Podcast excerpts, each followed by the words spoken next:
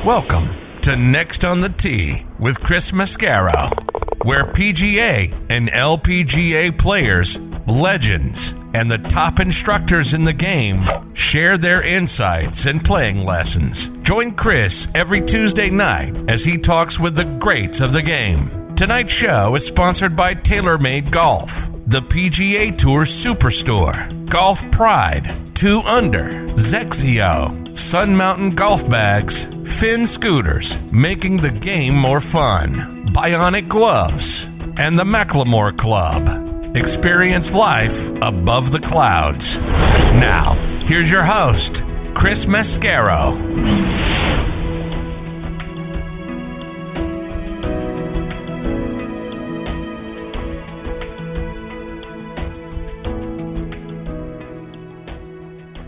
Good evening, folks, and welcome to Next on the Tee. I'm your host, Chris Mascaro, and welcome to Ryder Cup week. And what an exciting week it's going to be. There's been so much talking. We're going to do more of it tonight, but about 36 hours from now, they're going to be putting pegs in the ground and play is going to begin. Should be a tremendous set of matches. A lot of negative talk about this U.S. team. Can they play as a team? Do they even like each other? We're going to find out, and I can't wait to see how this thing all unfolds. Either which way, folks, thank you so much for coming back and being a part of the show tonight. Also want to thank you for voting the show up to number 11 in the September edition of the podcast magazine Hot 50 list. You've moved us up steadily over the last six months from number 44 to that number 11 position. So we're right on the cusp of breaking into the top 10. Please continue to vote by going online to podcastmagazine.com forward slash hot 50. I really appreciate your support.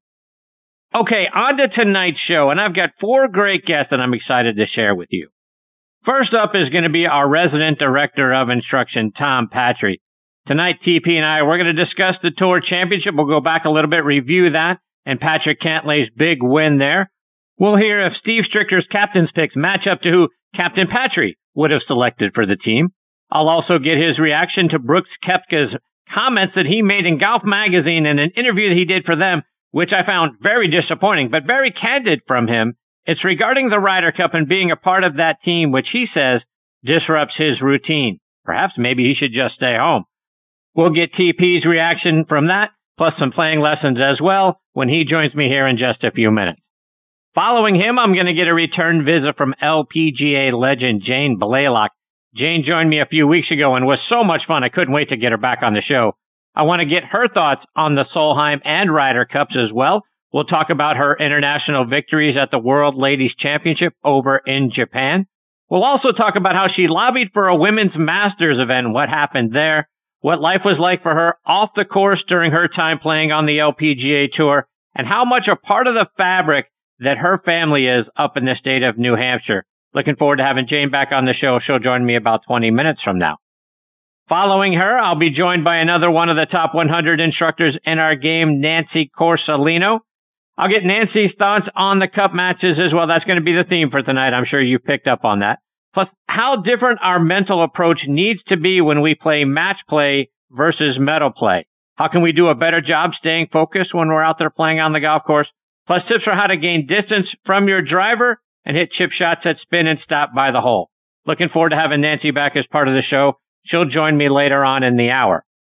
Then we're going to round out tonight's show with a visit from Swing U CEO Charles Cox. Folks, if you're not familiar with the Swing U app, go out there and download it. You can download it for free. Their app does it all, folks. It gives you GPS distances on every course out there. Plus, you can track your shots gain data, your scores, your handicap, plus you can get video playing lessons and a whole lot more. Really looking forward to hearing all about it when Charles joins me about an hour from now. So there you have it, folks. More great stories, tips, and information are coming your way tonight on this edition of Next on the Tee. And as always, thank you so much for tuning in and taking the journey with me tonight. Before we get started, I want to remind you about our friends over at the McLemore. As you guys know, my buddies and I, we were up there for our annual golf trip, and it was simply amazing. Everything about the place is first class. We had great accommodations. The practice facility that they have up there is fantastic. Their on-premise restaurant, which is called the Craig, has outstanding food and service, and the course lived up to every great expectation that we had for it. I can't say enough great things about the McLemore. Folks, go online to themclemore.com to see how spectacular the place is for yourself. The golf course is co-designed by our good friends Bill Bergin and Rees Jones. And our friend and PGA Tour caddy Kip Henley said, outside of Pebble Beach, it's the most beautiful 18th hole he's ever seen. And Golf Digest agreed, oh, by the way, naming it the best finishing hole in America since 2000. See why we're all saying how great it is by checking out the course and the resort online at themclemore.com. And folks, this segment of the show is brought to you by our friends at TaylorMade and their TP5 and TP5X golf balls. High draw, check. Low fade, check. Bump and run, out of the sander flop shot, check, check, and check. No matter what shot you've got to pull off, there's one ball that's better than them all, and that's the all new TP5 and TP5X from TaylorMade. With their newly redesigned dimple pattern that decreases drag and increases lift, it's the number one ball in golf no matter the shot. So whether you need to hit the ball high over the trees, under, or maybe even through them, hit TP5 or TP5X, the one ball designed to handle it all. Check them out online by going to TaylorMadeGolf.com for more information. All right, now back at Next on the Tee with me as our resident director of instruction, Tom Patri. For everyone up in Virginia, West Virginia, or the Washington, D.C. areas, go see Tom at Farmington Country Club in Charlottesville, Virginia, and become the next student that Tom coaches up to a championship level. If you can't go see Tom in person, download the V1 video app and send Tom videos of your golf swing through that app. He can help get you dialed in. Please check out his website, tompatri.com, and give him a follow on Twitter and Instagram at Tom Golf. Don't forget to subscribe to his new YouTube channel where you can check out nearly 200 free playing lessons and videos that he's got available for you on there. As you guys know, Tom is also a member of the Titleist Leadership Advisory Board, and it's always great having him as part of the show. TP, how are you, my friend? Christy boy. TP, how are you, my friend? It's, it's been almost a month since the last time you were on the show, which I think is coincidental to the last time your New York Yankees won a baseball game. How's it been going for you, my friend? Sorry, I couldn't hear you. What you say? There's that selective hearing again.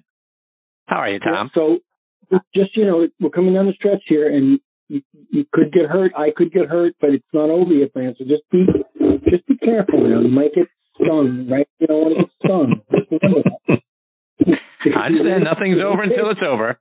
You guys, you guys taught the world that when we uh, came back from three games to none down in 2004. Nothing is over until it's over. If something happens to you right at the end and you get stung, you will be getting a phone call. You know that. Okay, just be careful. Uh, couple of things, couple couple quick ones. Congratulations on the uh, on the number 11 spot from 44 to 11. How awesome is that, Now, Really, seriously. No, Absolutely. Th- thanks to all the listeners and all the supporters out there. I mean, they, they made it happen, not me. So I appreciate it very much. That's incredible. So I'm so happy for that. It's so awesome. And we just crack that. Let's make sure we crack that top 10 now, everybody. Make, make sure you vote this boy in. And then you, you might as well stop telling people to come see me at, at Farmington because I'm under a month now and I'm out of here. So it's, it's time to head south, man. I mean, it's getting chilly. I'm old. I need warm weather. Somebody heading south very soon. Yeah. Tell them where they can find you down south. Well, we can get into that. Everybody knows. You know where I am. You know, I'll just, just, just whatever. Doesn't matter. All right. Let's talk about you because you like to talk about you. Let's talk about you. Let's talk about the tour championship, Tom. I want to start off by getting your uh, thoughts. I want to go back a little bit and get your thoughts on the tour championship and what we saw from Patrick Cantlay's big victory there and and um, I don't know, should we call that a win? Because I mean, if it were a regular tournament, we know Jon Rahm and Kevin Na would have actually finished in a tie and gone to a playoff. But thanks to that stagger thing they do, uh, Cant- Cantlay gets the win. Your thoughts on what you saw at the Tour Championship? So I, I have very mixed emotions about that. I, I, the stagger thing is just is just staggering to me. It just it doesn't make any sense. I don't understand it. I don't understand the premise. I don't understand why they did. I don't want, I want to know what knucklehead sat in the room and came up with that and convinced everybody. Go, yeah, that was a great idea. I think that's a good idea. I wanted to be in that room when they said that. So that's the stupidest thing I've ever heard in my life. But has nothing to do with golf. But that being said, that Sunday back and forth on that back nine between those two guys was, I mean, I don't get to watch tournament golf that much on Sundays, and I got to watch that, and I, I was so entertained and so into that back nine. So many great shots hit back and forth. you know, Cantlay, you know, it, you know, listen, we're in a situation now. Get the stagger start. He hit some incredible shots, made some incredible clutch putts. I think he kind of wore Bryson out with some of the putts he made actually warmed down. But it, it was fun to watch. It was exciting. It was really exciting. And Tom, I know we've talked about this a few times leading into the tour championship, like who's the player of the year, uh, who had the best season of all. And we talked about it being perhaps between Collin Morikawa and Jon Rahm. And, uh, we know what, what a great season Rahm had, major championship he, he had this year, sort of, sort of, uh, Morikawa, but Rahm with the top tens and all of them, including the players championship, seemed like a guy in my mind was a shoe in to win the player of the year award. It ends up going to, to Cantlay, who won three times plus the tour championship. But we, but one of those wins, one of those three was the memorial and we know that Jon Rahm probably wins that golf tournament before COVID comes out, uh, he tests positive to COVID and they, they give him the result and that six stroke lead he would have had going into the final round evaporates. And then Cantlay goes on to get a win there. Your, your, thoughts, Cantlay, is he the, is he the player of the year? Or do you like Rahm or Morikawa? I, I would have said toss up between Rahm and Cantlay. Um, and, and that's not, that's not throwing Collin under the bus because he had a wonderful year as well. Um, you know, it's funny. It becomes a little bit of a popularity contest with that with the players' vote. And I think it, uh, if, if it is a pop- popularity contest, then, then then you know who's more popular among the players. You know, so the personality comes into it sometimes. I think that you almost have to turn that into a point system thing um, of some kind, and and take the uh, and take the popularity part out of it. Um, you know, I almost thought for a little while they were going to they were going to declare co co players of the year. You know, for the first time. Um, it's a toss up. You know, it's a toss up. I, you know, I mean, obviously, it always seems that the guy who does the dramatic thing at the end has the edge. Cantlay obviously got hot at the right time, and was more in the uh, in everybody's mind's eye. You know, when when when the voting was going on, so that that probably gave an edge. I I think the whole memorial thing and I'm not a Jon Rahm fan particularly, but I think the whole memorial thing was, was a really, you know, tough, tough pill to swallow for anybody who cares about professional golf. Um, that was just a bad deal. I mean, it was just a, you know, it was the guy would not have, no way the guy would have lost that golf tournament. No way in the world. He's too good of, too good of a front runner and too good of a pressure player. And you flip that tournament around, you give it to Rahm instead of Cantlay and everything's and everything's different, right? It's completely different. So I think this one, in my mind, will go down with an asterisk next to it. You know, I'll, never be able to really. Uh, and I'm a Patrick Cantlay fan. I, I don't think he was. Uh, I have to give the edge probably if you think about it and put all the chips on the table for Rahm. Tom, we're obviously in Ryder Cup week and want to get your thoughts not only on the Ryder Cup, but the Solheim Cup as well. The European team continues to show its dominance against us. They win the Solheim Cup 15-13 thanks to getting off to a three and a half to a half lead in Saturday foursomes, which seems to be a format we're just not that good at. I mean, the singles matches were a wash. They, they finished six and six in the final day. I mean, you, you extend this thing out to the, to the junior Solheim matches and we lose that one as well, 13 to 11 because we get beat in the singles nine to three. And here we are in the Ryder Cup. Should we expect a better outcome on the men's side, or do the Europeans just know something that we clearly just can't figure out? Well, I, I think I think the, the simple answer is the Europeans like each other, and, and a lot of our guys don't like each other. You know, I mean, it's a team event. There's got to be some continuity in the locker room. Um, you know, you got to be looking at the guy next to you saying, "Man, I hope, hope he does well, and I hope you know, I hope he's pulling for me too." And I, and listen, I think it's pretty clear with the dynamic of the team that that's not the case in that locker room. I said to you last time I was on, I think Steve Stricker is, is, is almost, I almost like he's the sacrificial lamb. Now, I, I looked at the vice captains. I thought it was pretty interesting. You know, I mean, with Davis and, and Freddie there, who are very, very well and Furyk who's well liked, and, and Phil, Phil's a whole other topic. We, we won't get into that. But those three guys are really, really well liked by the younger guys can they sit guys down in a corner and talk to them, and, and can they can they change the attitude in, in a day and a half? I, I don't know. I don't know. I just you know I look at that I look at that whole Dustin Johnson Brooks thing, no good. I look at the Brooks and and, and Shambo thing, no good. Um, I don't know who on this team actually likes the, Sham- Shambo. I think I think the only thing the guy that kind of talks to him is Scotty Scheffler a little bit, like him. Um, it's a tough dynamic, and on the other side of the pond, those guys in the European team love each other. I mean, they really do. They don't like each other a lot. So I, I think that's so important in team play, especially you know you're playing you know team matches, not single matches. That's that's an important part of the dynamic. And I hope I'm wrong, Chris. I hope I'm so wrong, but I don't have a great feeling.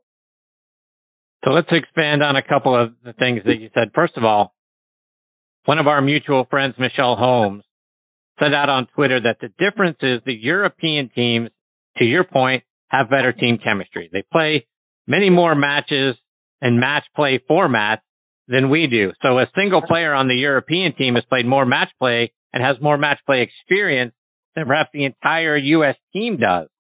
So is, is that an issue? Is being comfortable in that format and the fact that maybe they play way more match play over in Europe than we play here in the U.S. And then you lay, sort of layer on top from a, from a men's perspective, we've got six Ryder Cup rookies on this team. Does that really play against us? A lack of experience in match play and then so many rookies on this team? No, I don't think it does. I, I don't think at all. I think listen, you, you, if you can play golf, you can play golf in any format. I, and I don't think format changes your ability to play the game. You know, the thing that wins in match play is the lowest score in each hole. And as a professional, every time you tee up on a golf hole, you're trying to make the lowest score possible on the hole.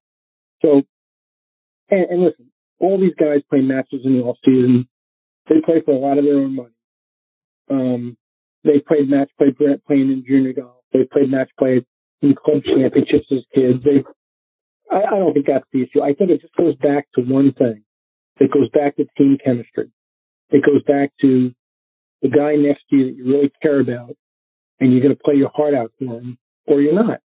And, you know, there's, there's other personalities on this team also that are exactly only personalities. You know, Daniel Berger is, is a little gruff at times. Mean, there, there's a lot going on here. I mean, there's a lot, there's a lot of different individuals on this team, you know. Um, it's, it's, I, I think it's strictly a chemistry issue. So speaking of individuals and caring, I want to get your thoughts on Brooks Koepka's, you know, Brooks Koepka. he put some comments out there in a recent interview with Golf Magazine where he said, and I'm going to quote now, it's tough. There are times where I'm like, I won my match. I did my job. What do you want from me? I know how to take responsibility for the shots I hit every week. Now somebody else hits a bad shot and left me in a bad spot and I know this hole is lost. That's new and you have to change what you think about things. You go from an individual sport all the time to a team sport one week a year. It's so far from my normal routine. I can barely see my personal team. It's hard to even go to the gym. You know, he goes on to say it's, it's maybe it's not in my DNA, this team sports thing. I'm struggling, TP. When I, when I read him talking about things like this, which seems to be, and you alluded to this earlier, you know, sort of a me thing, and it's an I and it's not a team thing. And, you know, you want me to get up and go to all these, you know, team meetings. You want me to break up my routine. I like to go back to the room and watch Sports Center and take a nap, but I can't do that. I got to go and be a part of a team meeting or whatever. Right. When I hear stuff like that, and I know Strick is going to say all the right things in a conference call or in his interviews because he has to. But if I hear this, Tom, my phone call to Brooks Koepka is, you know what? stay home. I got four or five other guys that were on the cusp of making this team that are probably dying to be a part of this team. Sounds like you really don't care that much using what you said a minute ago, caring. I don't know. I have a hard time wanting to have Brooks Koepka now as part of that team, knowing he's coming in and he's probably sour because he's got to get up at eight o'clock and come to this team meeting instead of going back to his room and, and taking a nap or watching Sports Center. I. What do you think? you know, Chris, we're, we're in complete agreement. Let's do a couple of things here. Let's go one thing. When is when is not playing for your country an absolute honor? When, when is when is playing for your country not does not enable you to put everything aside for that one reason if you're playing for your country? That's number one. Number two, let's let's let's change one thing on Team USA. Let's interchange and take Steve Stricker out for a second and put Arnold Palmer in that place. And those comments were made. How do you think that phone call would go between Arnold Palmer and Brooks Koepka? Mm-hmm. Not well. And, and what what do you think Arnold would say to Brooks? Brooks, you know what? I'm going to make this decision for you. We're going to say you just hurt your wrist again and you're out because I want you out. And I'm going to call Mr. So and so and he's going to play. So you have a nice time off, Brooks. Bye bye. That'd be the end of that. I mean, that would be the end of that. I mean, that Arnold would not even begin to be able to swallow those comments and, and, and, and let him in there. It wouldn't happen. It wouldn't happen. I, I, you know, I tried so hard. I tried so hard because there's so many things I do like about Brooks Koepka and he plays golf. I've tried so hard to like Brooks Koepka. I can't, I, I can't like him. I just can't like him. I, it's just, he makes it too hard. I mean, I love the way the guy plays the game. I don't like the guy. I just, I can't like the guy. Anybody that doesn't want to, is busting down the door, busting down the door to play for your country. I want no part. Sorry. So how does Captain Patri put together pairings for this kind of thing? And I'm not talking about, you know, would you put Brooks with this guy or would you put DJ with that guy? More just from a conceptually. Are you looking to pair guys together that play very similarly? You know, if I'm a straight driver of the golf ball, I put it in the fairway, I put it on the green, and I'm very sort of methodical, but I'm, you know, very accurate. Am I looking to pair two guys that are very similar that way? And then to guys like, you know, whether it's Bryson or, uh, if Philly Boy were happen to be on this, on this team, we know he's not, but a guy that drives it very, tr- you know, crooked, but he's used to hitting out of every which lie that he could possibly end up with. And, and he's comfortable hitting from those places. Not like Brooks said here, oh, that guy put me in a bad spot. Now I hate this guy. Um, are you looking for matching styles of game together? Are you looking for a long driver but a really good putter to put together? How do you decide who's putting in these pairings? There were two great things I saw this week, two different interviews. One was a historical interview. I'll get to that in a second. And one was, did you, did you see, Chris, the uh, Butch Harmon interview? I did not. Butch Harmon, uh, Claude Harmon interviewed his father, Butch, and he said, what would you do? He said, I'd put Brooks and Bryson out in the first match and said, you know what, boys, go figure it out. Have fun. Bye. He put it together in the first match of the first day. mm. Mm. Which I thought was, I thought, I thought was vintage Butch. I love that. And I probably, you know what? I'd probably do the same thing. Just put them out there and, you know, let them, let them torture each other to death and get, get after it. just, just get it over with. And then I saw a great thing that Ben Hogan, quote from Ben Hogan to his team. Uh, it was an actual, it was actually on record. He said, boys, I'm going to put the crooked guys together and the straight guys together because you guys know how to play those kind of games. And I'll send you out there. And he said, you know, and he said, and he said, uh, Doug Sanders, if you want to dress like a peacock and you don't want to wear the uniforms, don't wear the uniform. Be who you want to be. I thought it was really interesting that Hogan just let those guys do their thing. You know, he goes, you know how to play golf, go play golf. You know, he, he didn't overcoach anybody. Um, yeah, but if, if, if you go, and I'm sure you heard the rest of the story, right? The last thing he told them yeah. was, "Don't make my name be on the losing side on this trophy." Right, right. which, which I love. That's all that matters. Right? That's all that matters, right? At the end of the day, that's all that matters. Go win a point. You know, I right. think in 2021 with analytics and stuff, we've gotten so, you know, just so much over analysis about how do we pair guys, how do we put, hey, listen, guys, who, who wants to play with who? Let's just sit down. Who wants to play with who? How many of you want to play with? And that's who you're going to play with. You know, that was always, from, from my perspective, my understanding, and I, I, I'm, I'm talking a little bit off the record here. That was what I enjoyed. He just sat down and said, you know, who do you guys want to play with? You know, who are you comfortable with? And he kind of let them tell him who they wanted to play with why did you try to force a pairing? You know, I mean, listen, Dustin Johnson does not want to play with Brooks. Brooks doesn't want to play Dustin Johnson. That's that's on the record. And and Brooks certainly doesn't want to play with DeChambeau. So those those pairings are out. Those are over, right? We know Justin Thomas and Steve love each other. You know, you know, let them bunk together and, and play together. Fine. And then the only guy that seems to talk to DeChambeau is, is, is Scheffler. That sounds like a no-brainer right there. And then, then, then go from there. You know, I mean, like personalities, probably Harris English and Collin Morikawa. So, I mean, you, you got to have guys that are comfortable out there with each other. That's, that's, I think that's the number one thing you have to look for. Tom, one more before I let you go, and I got to get a playing lesson from you tonight. So when we have done what you were talking about a minute ago with some of these guys, we hit wayward shot, find ourselves in the trees, got to hit a low punch shot to get ourselves out and either just back into play or maybe we got a shot if we can hit this one low underneath this branch and it'll run up there on the green. How do we pull off that low punch shot? Well, first of all, because, you know, I, I grew up on a really tree lined, very tight golf course as a kid. Um, really tight, really, really tight golf course with a lot of trees on the golf course. So as a kid, you didn't know how to necessarily do it, but you kind of figured it out. So once I started playing a little bit better and got a little bit older and a little bit stronger, one of the things I would do is I'd go out there in the evening, and I'd put myself in the tree somewhere, and I, you know, hit a hit a low shot with a little hook, I hit a low shot with a little cut around the tree, and and you know, a shot up high through some branches where there was an opening. I did it by, you know, back then not knowing that mechanically. I did it by visually seeing the shot before I hit it. So the first thing you've got to do is you've got to be able to picture the shot you're trying to hit. You've got to have a, a visual of what you're really trying to do. But as far as the low shot concerned, you know, the most obvious things are you've got to take a lower lofted club than you would normally take. You've got to choke down on the golf club on the handle. And like Harvey Penick once said, you know, high shot, high finish, low shot, low finish. You got to cut off the follow through. You got to change your ball position a little bit and play it back.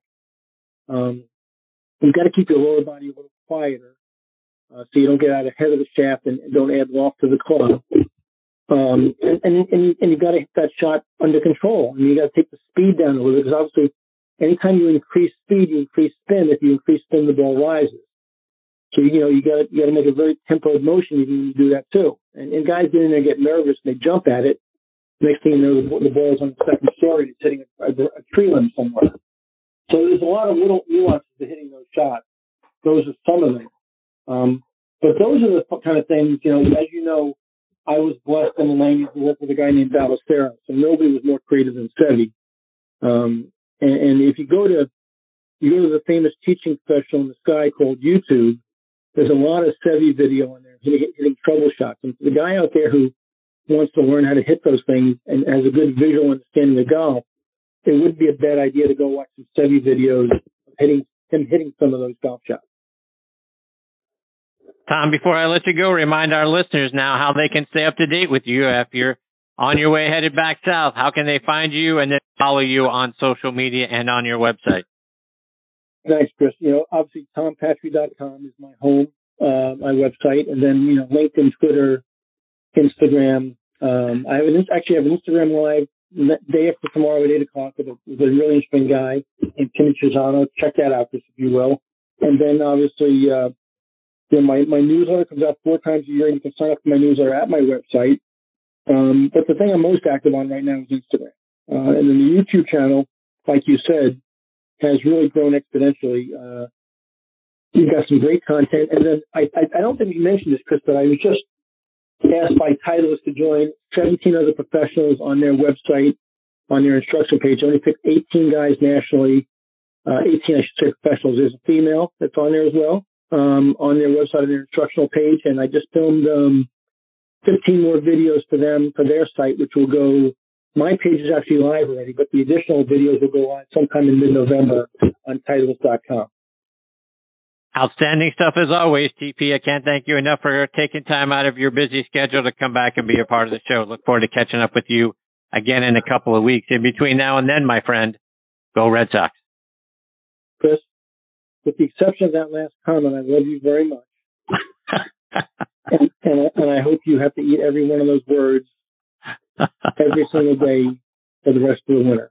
God bless you. I know that you do. That's why I love you. Bye bye. Thanks, my friend. See ya. That's the great Tom Patri, folks, at tompatri.com. P-A-T-R-I It's the spelling of the last name. So tompatri.com is his website and that YouTube channel is absolutely outstanding. He's getting close to 200 video tips that you can go out there and when you subscribe, you get it for free. So I can't see why you would do it. Tom has got a lot of great uh, videos from the mental side of the game and then takes you all the way from tee to green and help you cut some strokes and hit straighter shots and score better. So check that out and subscribe to it. Looking forward to having Tom back as part of the show here in a couple of weeks. Okay, before I get to my next guest, Jane Blalock, I want to remind you about a few more of our sponsors, starting with our friends over at Finn Cycles. Are you like me, always considering new golf equipment, maybe a new driver? Well, let me reset your thinking because I discovered Sqairz golf shoes. The patented square toe provides balance, stability, and a wider base for increased connection to the ground, effectively increasing your swing speed by 2.2 miles per hour and an average of 9 yards of distance. Independent testing proves it. That's right. It's proven in science. Go to sqairz.com. That's S-Q-A-I-R-Z dot com and get Sqairz's 30 day money back guarantee. Use promo code DISTANCE for $20 off. Remember, distance comes from swing speed and swing speed comes from your connection to the ground. And folks, I wouldn't tell you about it if I didn't experience it for myself. I've never felt more stable in my golf swing, which allows me to swing faster and launch it further. Sqairz, the distance golf shoe. And folks, this segment of the show was sponsored by our friends over at the PGA Tour Superstore. This segment of the show is brought to you by the PGA Tour Superstore. See why golfers everywhere are proud to call PGA Tour Superstore their golf pro shop. Visit them online at PGATourSuperstore.com. Now back to Chris and more of the show. Okay, now back in next on the tee with me is LPGA Hall of Famer Jane Blalock. Let me remind you about Jane's background. She's from Portsmouth, New Hampshire. She played her college golf at Rollins College in Winter Park, Florida, just outside of Orlando, where she graduated with her degree in history. She was inducted into their Hall of Fame back in 1977. She won the New Hampshire Amateur Championship three times from 1965 to 1968. She won the Florida Intercollegiate Championship in 1966 and was the New England Amateur Champion in 1968.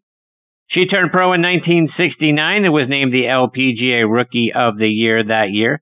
She got her first win on tour here in Atlanta at the 1970 Lady Carling event. She was named the most improved golfer on tour in 1970 and 71. Jane won the inaugural Dinah Shore Colgate Winners Circle tournament, which was the richest prize ever on the LPGA tour at the time. She would go on to win the Colgate Triple Crown in 1975 and 77. She teamed with Raymond Floyd to win the mixed championship in 1978. She holds the professional golf record for most consecutive cuts made at 299. In 1983, she became only the seventh player in LPGA Tour history to earn a million dollars in career earnings. She was named the 1985 Comeback Player of the Year, coming back from a herniated disc in her back. In all, Jane won 27 times on the LPGA Tour and four times on the Japanese Tour. She was inducted into the Legends Hall of Fame in 2014 and the New Hampshire Golf Hall of Fame in 2018. And I'm very honored she is back with me again tonight here on Next on the Tee. Hey, Jane, thanks for coming back on the show. Hey, Chris, it's always a pleasure to be with you. I love the show. Thank you very much. Jane, I, I, I, want to start off by getting your thoughts. Here we are in Ryder Cup week, and we're just a little north of the Solheim Cup, which is just a couple of weeks ago. And I wanted to start by getting your thoughts on, on what you saw at the Solheim Cup. I mean, those matches are absolutely spectacular and they've really been great for growing the game of golf. I'm a little concerned that we keep losing to the European team on both the men's and women's side where we've lost four of the last six on both sides. What are your thoughts about what you saw? Well, uh, first of all, it was great for women's golf. Uh, it's great for the international component of women's golf, but I, you know, I tend to be candid and I do have my thoughts and, uh, you know, watching it, I was not there in person. Uh, I've talked to, um, just had an event recently where I spent time with Laura Davies and Nancy Lopez and Juli Inkster and Pat Hurst and those that were there. But my impression was that the, uh, U.S. team spent more time, uh, kind of, uh, engaging the crowd than they did on focusing on their own game. It was a little bit, um, troubling to me as I'm watching and obviously rooting for the U.S. team. Uh, and it's as if they expended their energy on the uh, on the rallying cry as opposed to just uh, you know making those putts and uh, and having that game face on.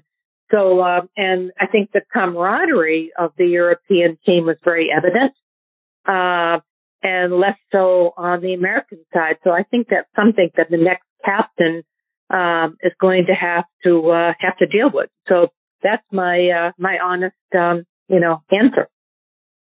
So, Jane, one of the things that um, I've heard some other folks talk about, and, and you mentioned the camaraderie, is that something that we lack because, for the most part, outside of this one week every other year for the Ryder Cup and the Solheim Cup, our players are individuals. They're sort of sole proprietorship.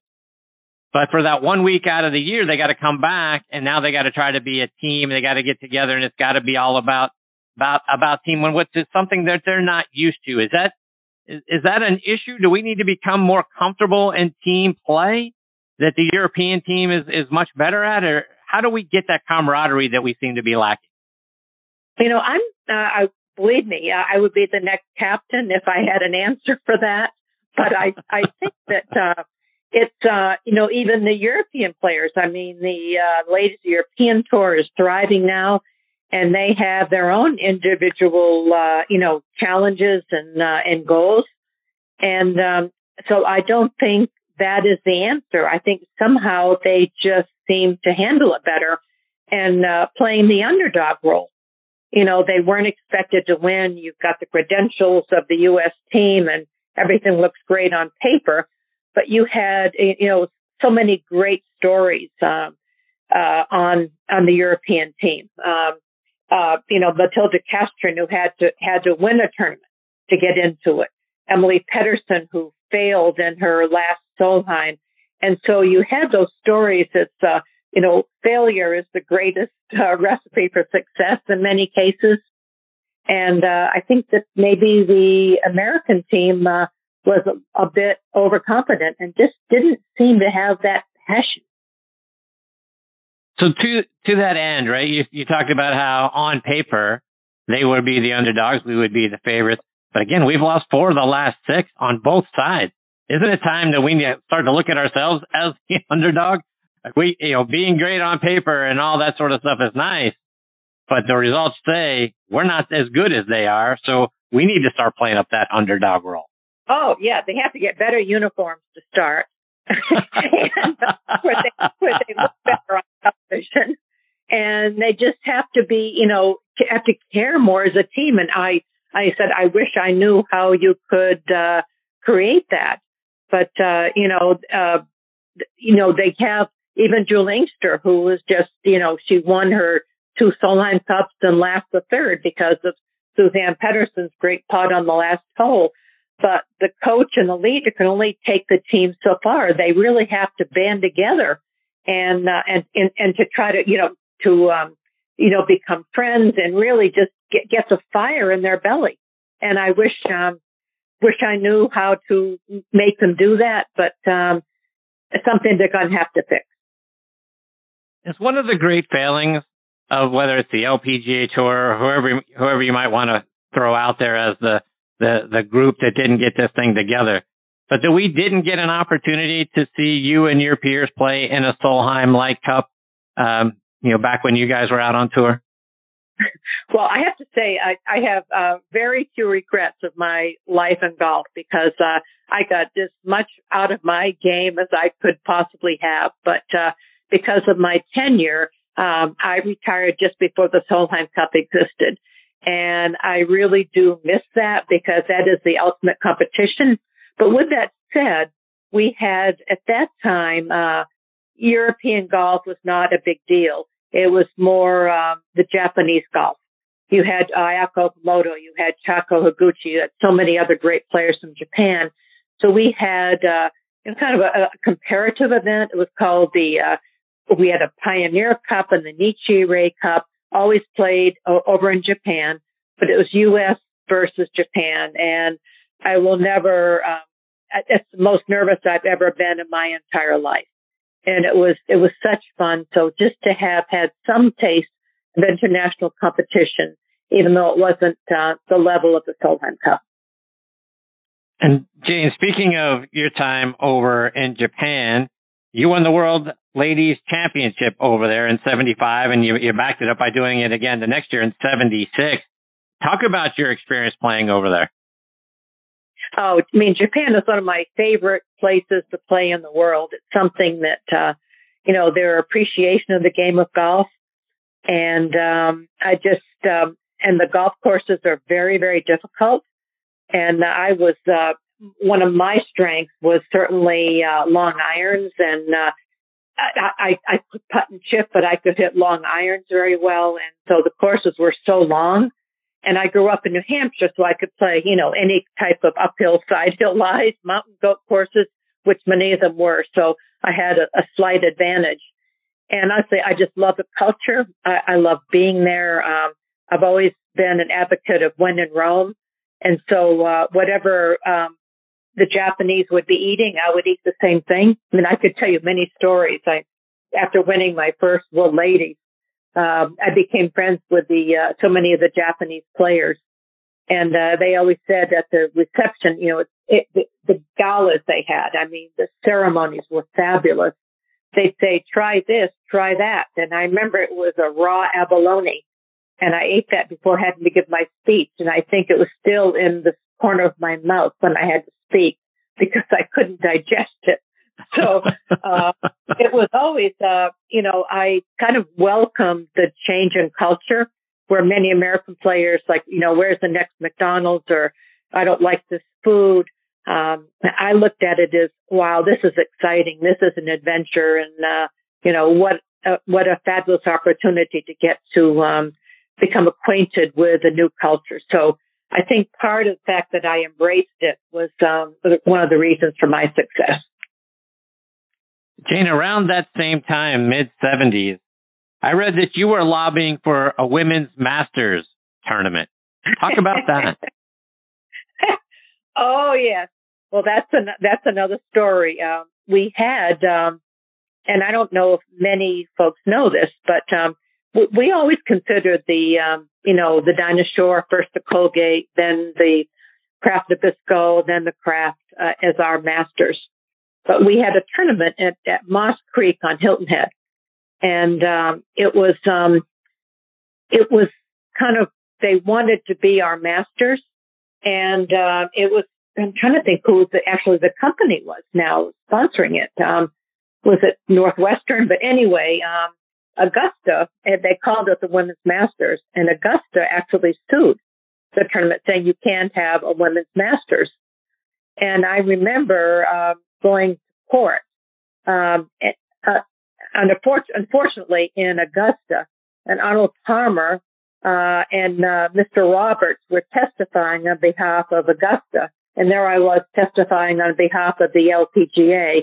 Well, the odds were somewhat stacked, would you say, and uh, so the LPGA was denied the right to use the name Masters. Um, that certainly wouldn't happen today in our era of equality, but um, we uh, we absolutely lost that case, and uh, we're not allowed to call the Masters. But um, we, in our minds, it was. So, do you think we're close to potentially having a Masters event on the LPGA Tour? It seems like we're edging a little bit closer with with the Augusta National Women's Amateur event that they have. Boy, it sure would be great to see um, our uh, LPGA players, and, and really, I'm I'm obviously obviously very biased, but sure would love to see a Legends event out there. Yeah, I mean, it would be. Uh, uh, don't uh, I am a, definitely a glass top full person. Uh, you don't do what I did for years, playing the game and then running a business. Uh, always trying to, uh, you know, to attract sponsors for both our Legends Tour and our women's PGA clinics. But um, I think the fact they have the women's the women's uh, amateur is they that's that's all that's going to happen. I really don't uh, foresee an additional a professional event, um, and certainly in in the next you know 10, 15 years down the road, it would be wonderful. But I think that uh, they checked the boxes, and that was kind of an unexpected thing, and I think it made everyone really feel good. but um, it's not on par with what they do for the men. So it's uh, it's a wonderful tournament for the amateurs, but it would have been great to have um, an event similar to what the men have for the greatest women golfers in the world. Jane, I want to go back to your time when you were out on tour. And, and I think a lot of us think about tour life and playing out on the LPGA tour or on the men's PGA tour as a pretty glamorous life. What was it like for you off the course in the 70s and 80s? Because you were a pretty big star on the LPGA tour, as big as it got back in the late 70s. But what was life like for you off the course trying to be a part of the LPGA tour? Well, um, we, we probably had a lot more fun than they have today because um, it wasn't. Um, we did we caravanned a lot. Um, we would drive from site to site. We didn't have you know Marquis Jets, net jets, um, um, Century, you know, uh, w- w- whatever all those uh, you know shared jet companies are, and certainly the prize money wouldn't enable us to to afford that, and the endorsements weren't there as well. But um, we uh, driving from site to site. You could have seven or eight players. We'd stop over on the way to the next site, and uh, we'd have fun. We'd play Jeopardy. We played Trivial Pursuit. I mean, the the friendships and the camaraderie were just were absolutely fantastic. And um, you know, we didn't have our um, our iPhones. We didn't have our GPS. We had to actually look at a real map and even then, you know, we would have uh, coolers in the back of our car when you were allowed to. That was be, you know, before um, uh, certainly the uh, driving drinking was an issue. I mean, we really had a lot of fun. We had softball games. We had volleyball games. Um, as I said, my only regret was not playing the Solheim Cup, but we had so much fun and those memories of all the great things that we did uh, we would go to concerts. We'd go to, I mean, I went to so many baseball stadiums and we'd all share that. Um, there's not much we missed and it didn't, certainly didn't, uh, impact our game in, in a negative way. Because I think it actually enhanced it because we had more of a real life. So, uh, it was, um, I wasn't an early pioneer. I was not certainly one of the founders. And boy, did they, you know, they certainly did their job uh, and paved the way. But I was in that next generation that um, I think we had a lot to do with where they are today. Um, you know, thank goodness for um, David Foster and Colgate Nabisco, you know, Colgate and then Nabisco, because they truly put women's golf on the map. Jane LeRoy Neiman did a painting of you playing golf. What was it like being immortalized by a great painter like LeRoy? Well, that I mean that was, you know, I think of the uh, I've been very lucky in my life, but that's one of the coolest things that ever ever happened to me. Um, I actually I had bought a few LeRoy Neiman paintings in my travels. I said I'd like to do. I had a lot of other interests besides playing the game of golf, which is I think why I played well and was successful. Um, but I actually met him. I was at a dinner in New York, and I was seated at his table, and I remember he did a sketch of me and handed it to me, and he looked at me and he said, you know, uh, I've painted a lot of uh, athletes and some uh, athletes, um, some are paintable and some aren't. But I'd really like to do a painting of you.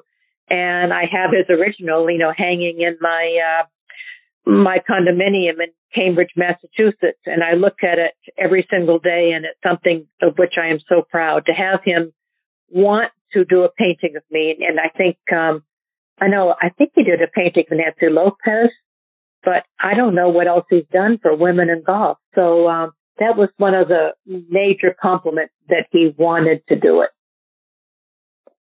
And in 1990, you were appointed to the President's Council for Sports and Physical Fitness by President Bush. That had to be yet another tremendous honor.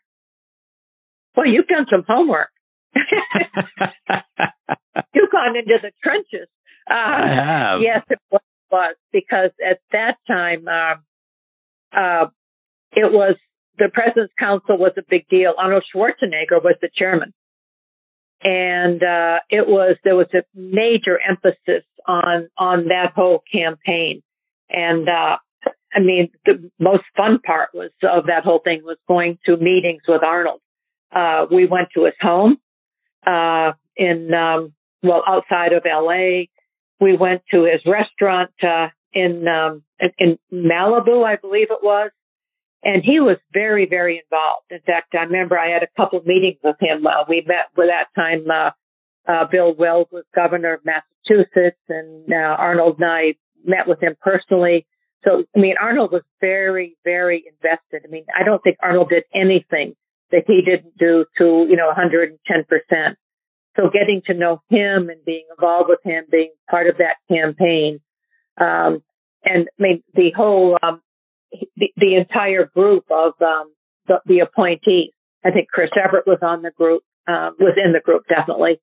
And, uh, you know, so many other interesting people. It was a fascinating time and, uh, it was quite an honor. And I have this plaque that says the Honorable Jane Blalock. So I guess that's pretty good. Yes, it is. Jane, just a couple more before I let you go. And um, you were instrumental in getting the LPGA Legends Tour started.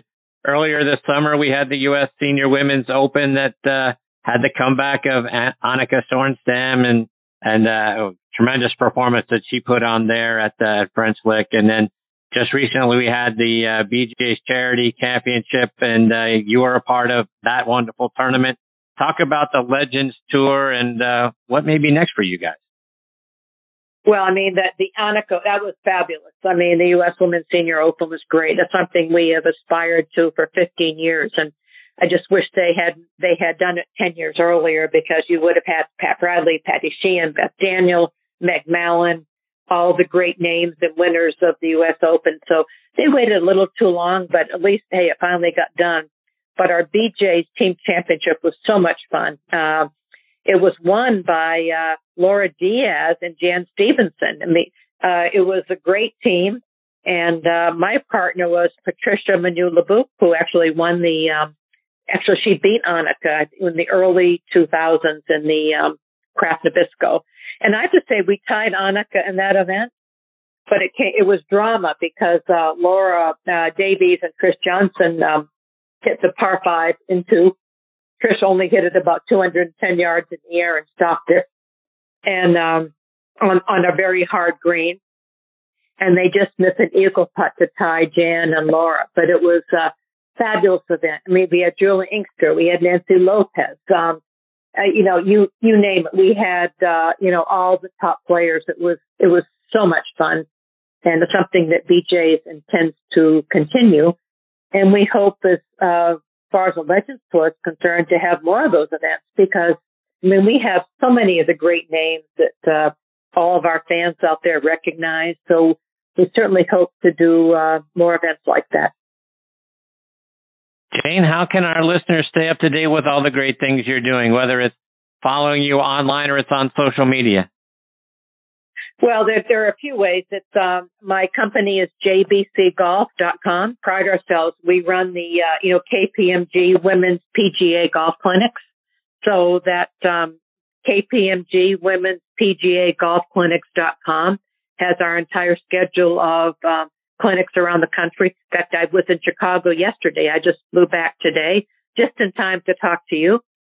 And um, we had uh, we had 90 women. It was a great day at Westmoreland Country Club. We're in Dallas next Monday. We have these women's PGA clinics all over the country.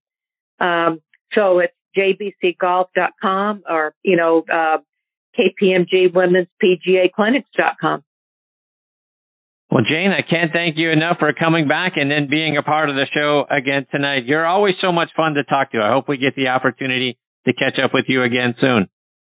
Well, thanks, Chris. And you know, I'm always a bit candid, so and never a dull. Indeed, I wouldn't want it any other way. You're fantastic. So, okay, thanks so much for having me. Take care, Jane. All the best to you and your family. Okay, thank you. That's the great Jane Blalock, folks, and it doesn't get better than that. She is always so much fun to talk to. She makes me smile. She tells you like it is, and then that's exactly what you hope for, right? You want to talk to a legend and hear her share her stories and tell you the way it was and the way it should be and the way it is. And that's who Jane Blalock is. That's why I enjoy her so much. We had her on the show a couple of months ago. Couldn't wait to get her back on, and she uh, she was fantastic again tonight. Hopefully, we get the privilege of catching up with her again real soon. Before I get to my next guest, Nancy Quarcelino, I want to remind you about a few of our sponsors, starting with our friends over at Sqairz Golf. Are you like me, always considering new golf equipment, maybe a new driver? Well, let me reset your thinking because I discovered Sqairz golf shoes. The patented square toe provides balance, stability, and a wider base for increased connection to the ground, effectively increasing your swing speed by 2.2 miles per hour and an average of nine yards of distance. Independent testing proves it. That's right. It's proven in science.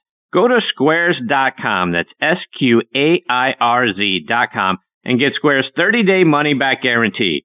Use promo code DISTANCE for $20 off. Remember, distance comes from swing speed and swing speed comes from your connection to the ground. And folks, I wouldn't tell you about it if I didn't experience it for myself. I've never felt more stable in my golf swing, which allows me to swing faster and launch it further. Sqairz, the distance golf shoe. I also want to remind you about our friends over at Bionic Gloves. Whether you're looking to own the golf greens, improve your workouts, or get your hands dirty in the garden, Bionic Gloves have you covered.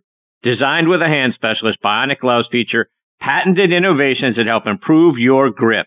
The strategically placed anatomical relief pads also help prevent calluses and blisters while the web and motion zones allow for greater dexterity and flexibility. Head over to bionicgloves.com to find the perfect glove to up your game. And this segment of the show is sponsored by our friends over at XXIO. In 2001, XXIO Srixon began making clubs for men and women, and they've improved on those clubs every year since.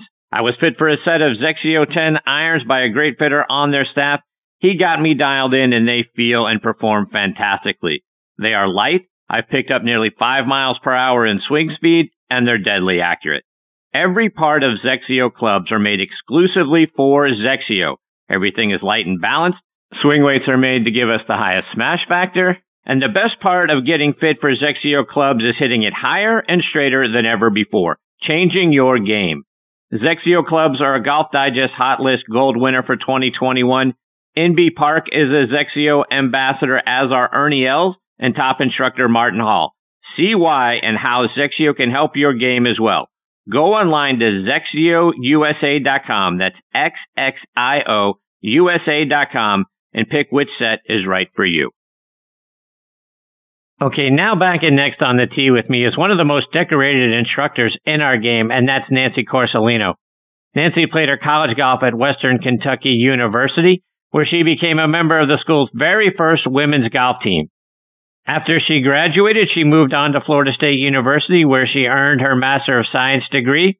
And a few years ago, she was inducted into the Florida State Hall of Distinguished Alumni.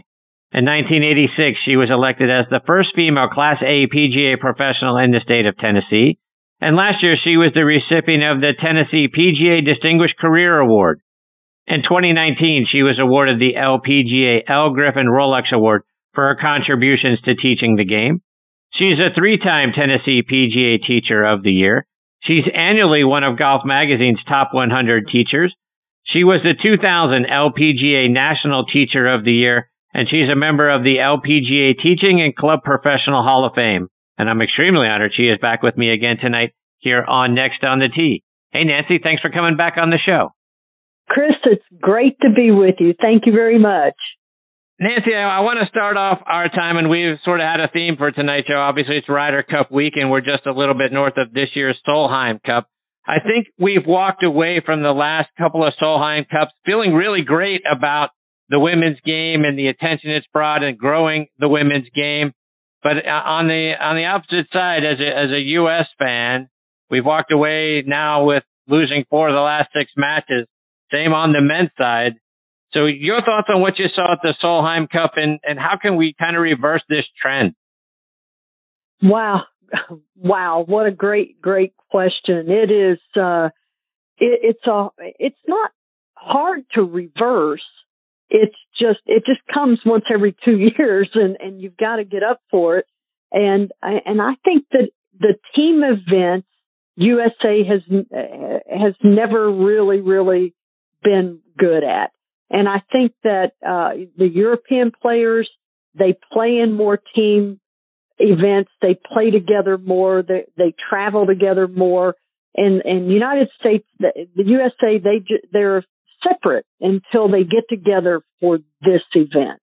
And, uh, you know, basically, you know, we just have, the coach has to just get in there and really bring those girls and guys together uh, and, and to do it well. And we've just, we just got out coached at the Solheim Cup. We really, really did. And, uh, uh, Beany just did a great job, uh, with her young team and, and we had a young team and, uh, you know, we, we brought it back. We started coming back. It, we just dug ourselves too deep in a hole quickly with, uh, with the foursomes and the, and, and the four balls. And we just dug ourselves too, uh, too deep in the first two days and we have to, uh, we have to take, play together better, uh, as a team.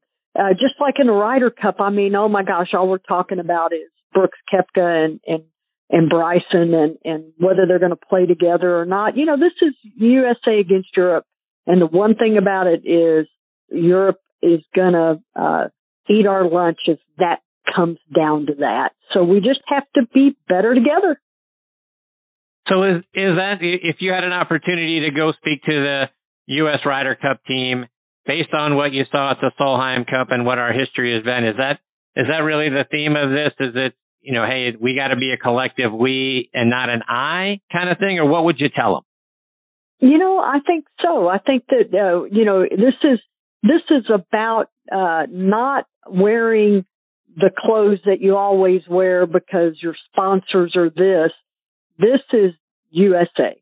Okay. And, and we have to come together and we have to play together and we have to play well together and we have to do this. And no matter who you're paired with, who matter, you no matter who you're going to be with, yeah, you may, you may want to play with your best friends and things like that.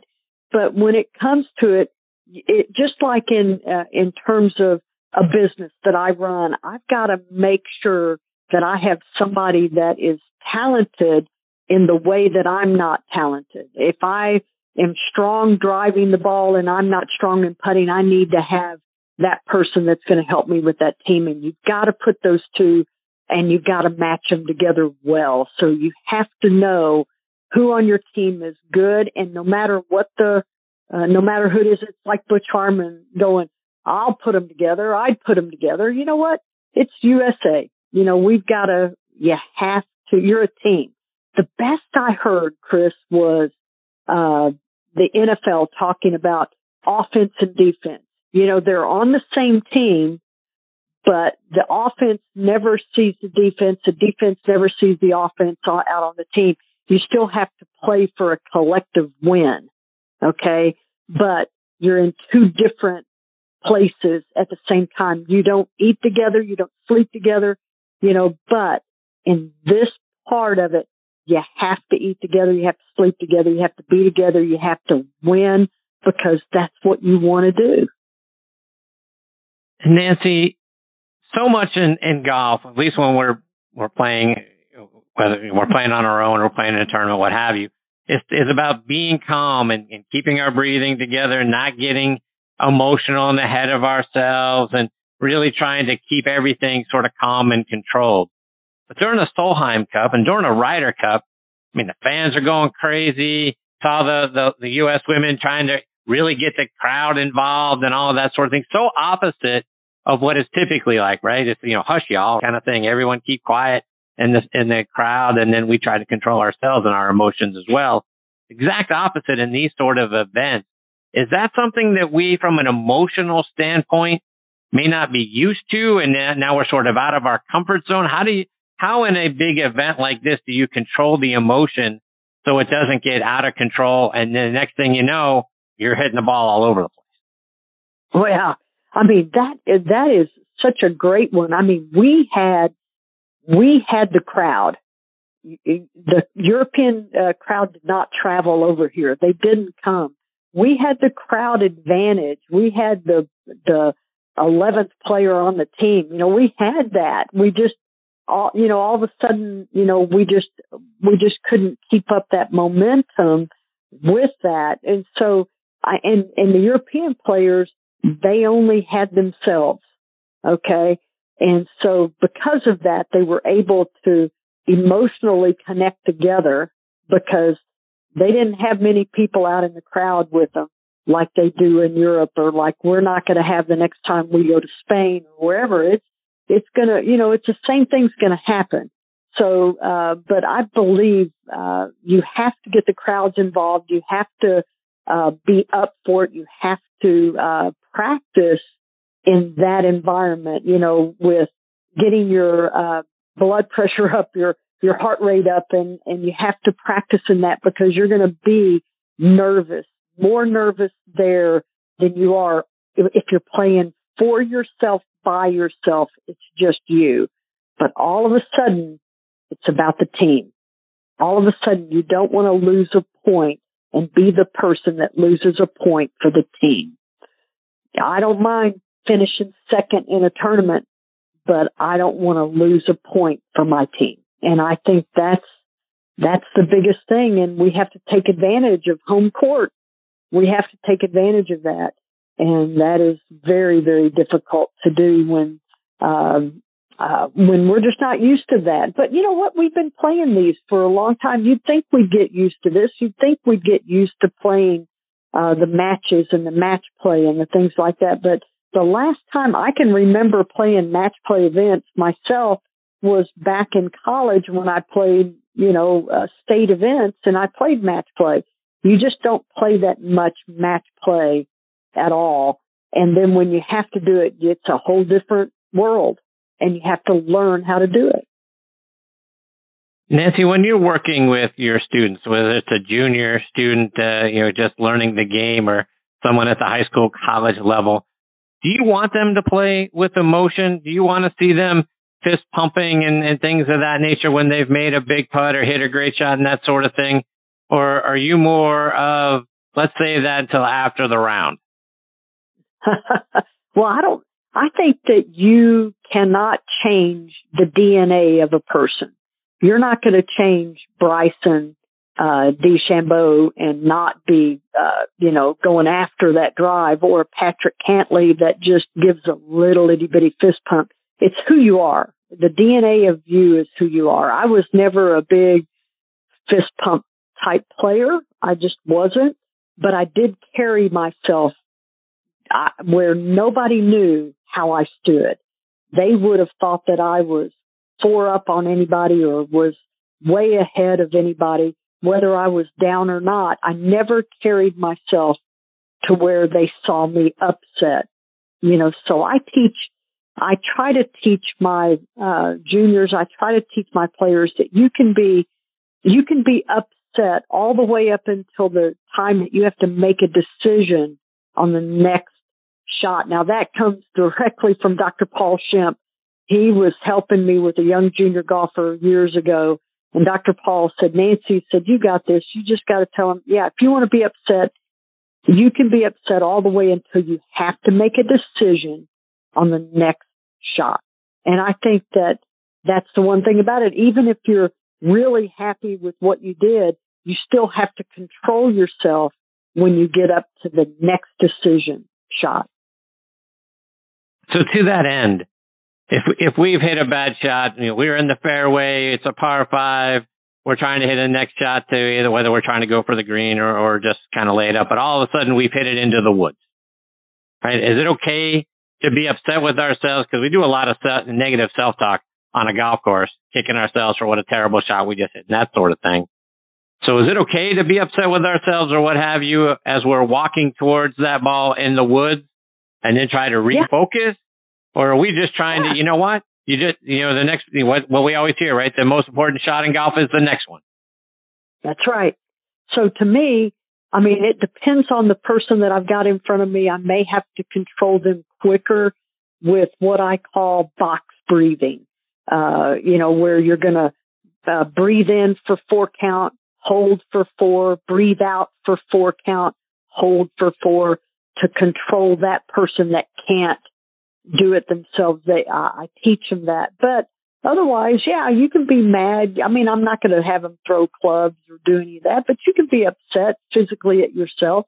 until you get to the area of the next shot and you go, okay, what do I have to do? I have to let that other one go. I have to make a decision. How do I get out of the trees? Nancy, I want to switch gears a little bit and get some playing lessons from you. And when we find ourselves out on the golf course in between clubs, let's say we're, we're between hitting, you know, something hard or taking one more club and, and hitting it a little bit easier.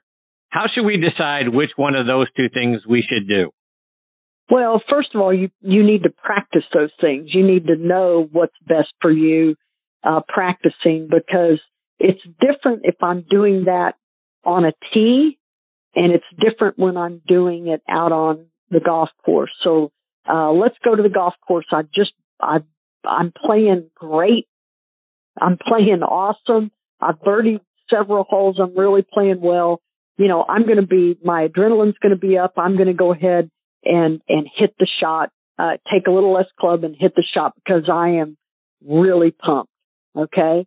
But it, on the other hand, if I haven't been playing well, I may need to, uh, I may need to take an extra club and go ahead and, and do this and try to hit it a little easier, a little softer because I don't have that adrenaline pumping for myself. So, um, and you have to practice that. And, and what I do is I get people's heart rate up.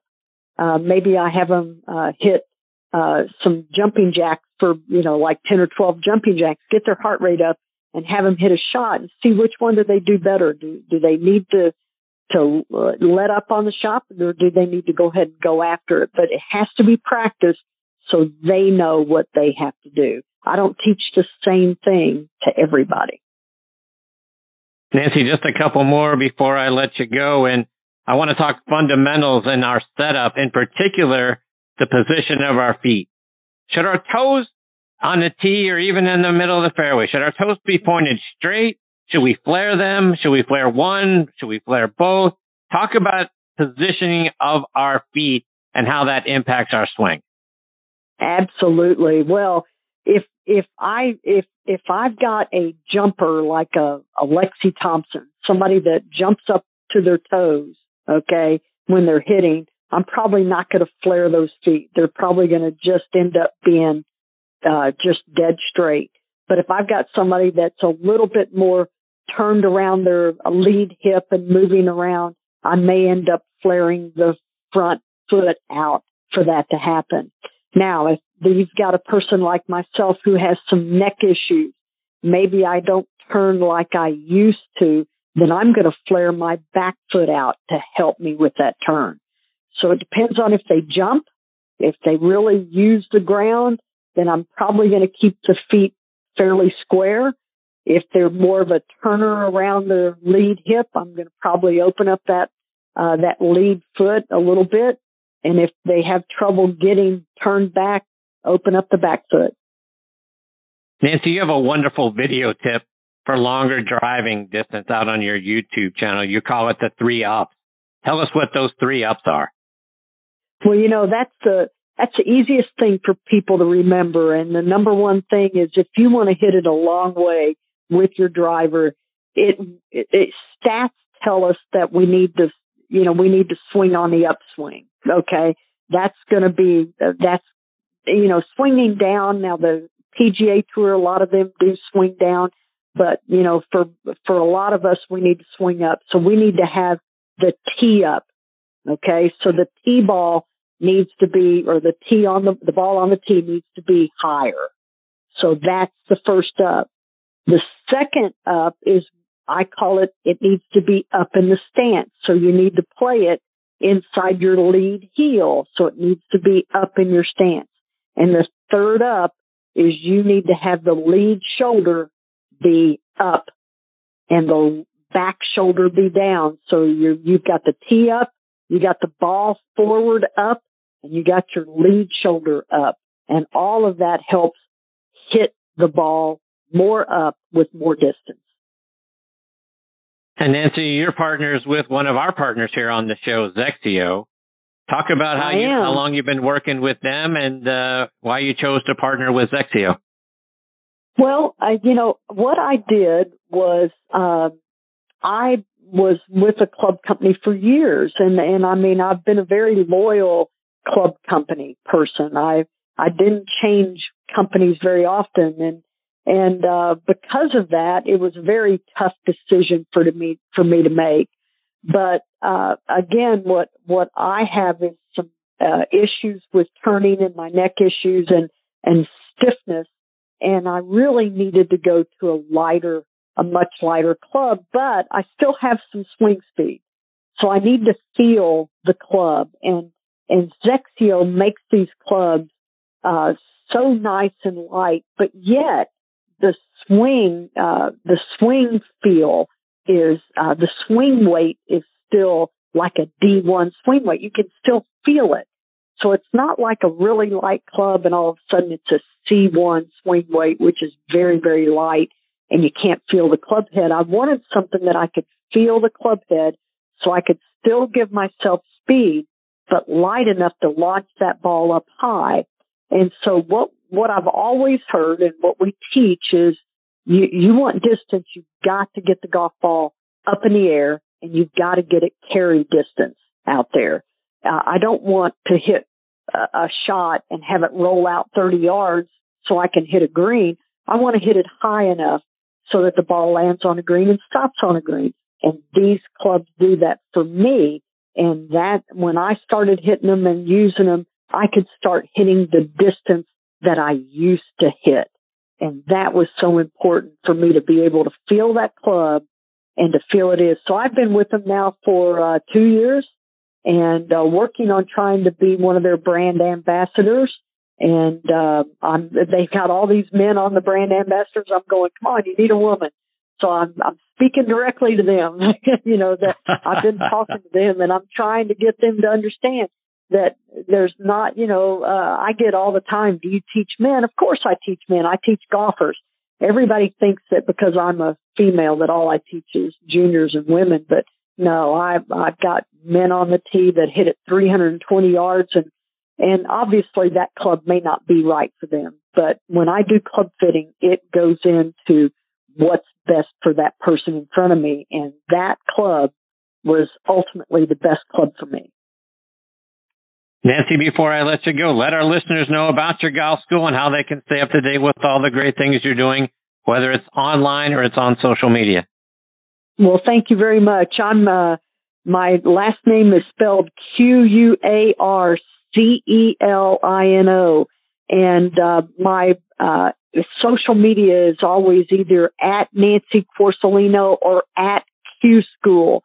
I used to have Q School as a name and I used to do that but Nancy Quarcelino School of Golf and my website is qsog.com.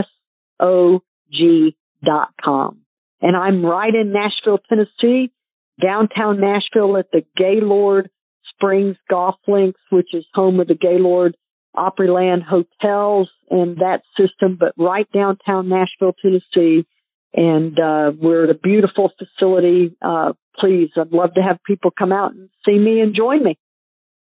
Well, Nancy, it's always fun having you as part of the show. Thank you for coming back and joining me again tonight. I hope we get the privilege of having you back on again soon. Well, it was great to follow Jane Blalock. I have taught in her clinics for years and, uh, it was great to listen to Jane and what all she's done for our game. And I really appreciate you, Chris, for having me on and I'll look forward to being on with you again. Well, I appreciate that very much. Nancy, take care, my friend. All the best to you and your family. We look forward to next time. You got it. Thank you, sir. See you, Nancy. That's the great Nancy Quarcelino. QSOG.com is the website. At Q School is where you can find her at Nancy Quarcelino on uh, social media. Wonderful follow. And folks, you've got to check out her playing videos on her YouTube channel. Fantastic stuff. So I highly encourage you to go out there, take a look around, subscribe to it and then make sure you're following her. Nancy's a wonderful instructor. Again, one of the top 100, so it doesn't get much better than Nancy. So go check her out in Nashville or give her a follow online or on her social media sites. Okay, now next on the tee with me is Swing U CEO Charles Cox. Charles earned his undergraduate degree in economics at the University of North Carolina, earned his MBA at the University of Virginia, plus graduated with his law degree from there as well. He spent years in the finance world, including two plus years at ESPN as their director of international finance. He started Swing U back in 2012 as their CEO and then became their CEO in July of 2014. And folks, Swing U allows you to do so many things. Great GPS with just about every course out there. Plus you can track your scores, your stats, your handicap. You can also get wind speeds and elevation related data. The app is going to track your shots and give you club recommendations after you've been on it for a while. You have on demand access to tips and lessons. Your strokes gained analysis is on there as well, which we're going to talk about. And it's really fantastic having Charles as part of the show tonight. Hey, Charles, thanks for joining me. Hey, Chris, thanks for having me on. Appreciate it. And Charles, I want to start our time with you by going back to really the beginning of the game for you. When did you first start playing golf? Yeah, you know, I grew up playing more traditional sports. Uh, grew up in, in Richmond, Virginia, you know, playing football, basketball, baseball. I dabbled with golf here and there, you know, with some buddies. I didn't really have any close friends that were really elite golfers at that time in the 80s and 90s, but, but played around with it here and there, maybe a round or two in the summer. Um, not, not serious by any means. Played a little more recreationally in college towards my senior year. Started to, to catch the bug and, and get what it's all about. Um, and then, you know, in the working world, you know, you play a little bit and then went to grad school in Virginia, like you mentioned, and, and started to geez, I, I was playing every day, uh, to the, to the point of, you know, trying not to, to fail out of school. I played, I think 90 rounds a semester, two oh years in a row. Um, so I, I got the bug in a, in a, an obsessive compulsive way and, you know, got down to a single digit, really just through trying to build some kind of muscle memory playing day after day, um, starting from zero. So did that. And then, you know, joined golf clubs since then in the last decade and played a little more every year. And obviously COVID gave a lot of us the opportunity to, to work from home and, and be more efficient with our time and maybe get in some more golf. So, um, you know, it is, it is my, my passion and my, you know, the one sport I, I focus on now. And, uh, it's, uh, it's a heck of a game, as you know. You talk about your time in college you went to two rival ACC schools. What was it like going from being a Tar Heel to being a Cavalier? Yeah, you know, the the loyalty is with North Carolina. I'm a Tar Heel. Um, my mom was a Tar Heel. My two younger brothers were Tar Heels. My dad went to Virginia, ironically. So we feel bad for him. We had a fun Saturday Saturday night when we beat them, and my my parents were in town. But um, I, I love Virginia. It's uh, it's a great school and, and got a heck of an education there, and uh, even interned in the athletic department for a couple of years while I was in grad school. Um, but I'm a Tar Heel first and foremost, and uh, that was uh, I've got a lot of buddies growing up in Richmond They went to Virginia, so it's a it's a fun rivalry, and uh, they're a heck of a heck of a school and academically and athletically. Charles, after college, you spent time as an attorney in corporate America, including a couple of years at ESPN. Talk about some of the projects you got to work at when you were there. Yeah, so I, I worked uh, on ESPN's international business, and, and it's interesting. ESPN is obviously a large, used to be a, larger, you know, six thousand plus employee company uh, with employees around the world. You know, I worked specifically outside the U.S., so I was hired to help them focus on business development and growth with new channels, new digital media properties um, across all media in countries like India, Southeast Asia, Australia, um, you know, Latin America, Brazil, Argentina, Mexico. So we, I focus on growth, whether we would buy something, whether we do a merger and acquisition internationally, or whether, whether we would partner with an existing media company to launch a new channel um, or build something ourselves. And so it was a it was a fun, interesting few years there because we we had a much more uh, venture capital type perspective, right? We weren't a big percentage of ESPN's revenue, only about 10% give or take, but we got to act a, lot differently. We had to go into each market, which obviously had different sports, uh, besides American sports that were popular and you had to figure out each market's dynamics and, and what to do and whether to partner and whether to go big into cable TV or uh, focus more online. So it was, it was a fascinating job and, and got to work with some great people and do some really cool things, um, and, and learn about some sports, uh, internationally, uh, that, that we didn't grow up playing or understanding. So, uh, it was, it was a great few years. So what made you decide from, to go from working with, you know, large companies, large corporations throughout the, the early part of your career to what I would imagine is something more entrepreneurial at Swing U? Yeah, I think, you know, being in my early mid 30s at the time and being impatient, um, you know, and, and being stuck behind some talented folks at ESPN that weren't going anywhere. Um, I got an opportunity to leave and, and, try some entrepreneurial things. And I always had that bug, um, to go try to build something yourself. Um, so did some entrepreneurial ventures and ended up stumbling across, uh, an opportunity to, uh, working with a prior company to, to buy the Swing U business uh, that was going through a bankruptcy. So we ended up kind of raising money from about six high net worth individuals up in Connecticut where I was, and uh, we bought the company and we we exited the bankruptcy process in July 2016. So we started off with two people and, and uh, a part-time employee, and now we got I think north of 35 folks, and 30 of which are in Connecticut, and uh, another five or six that are outside Connecticut. And, uh, it, just, you know, loving golf, I having golf is a, a late life passion, um, and being able to work in golf and, and do something in tech and media, uh, this was a great fit for me. And, um, you know, I got lucky there and it's, it's, I feel, feel fortunate to, to work on something that I'm so personally passionate about. And Charles, so much of the talk around the game over the last several years has been how technology is changing the game. A lot of times that talk is centered around the golf ball or, or golf clubs, but technology like what you guys have created at Swing U is a huge step up from the days when we had 150 yard bushes or, or yardages on sprinkler heads that we had to walk off. Talk about the technology in Swing U that's helping change the game.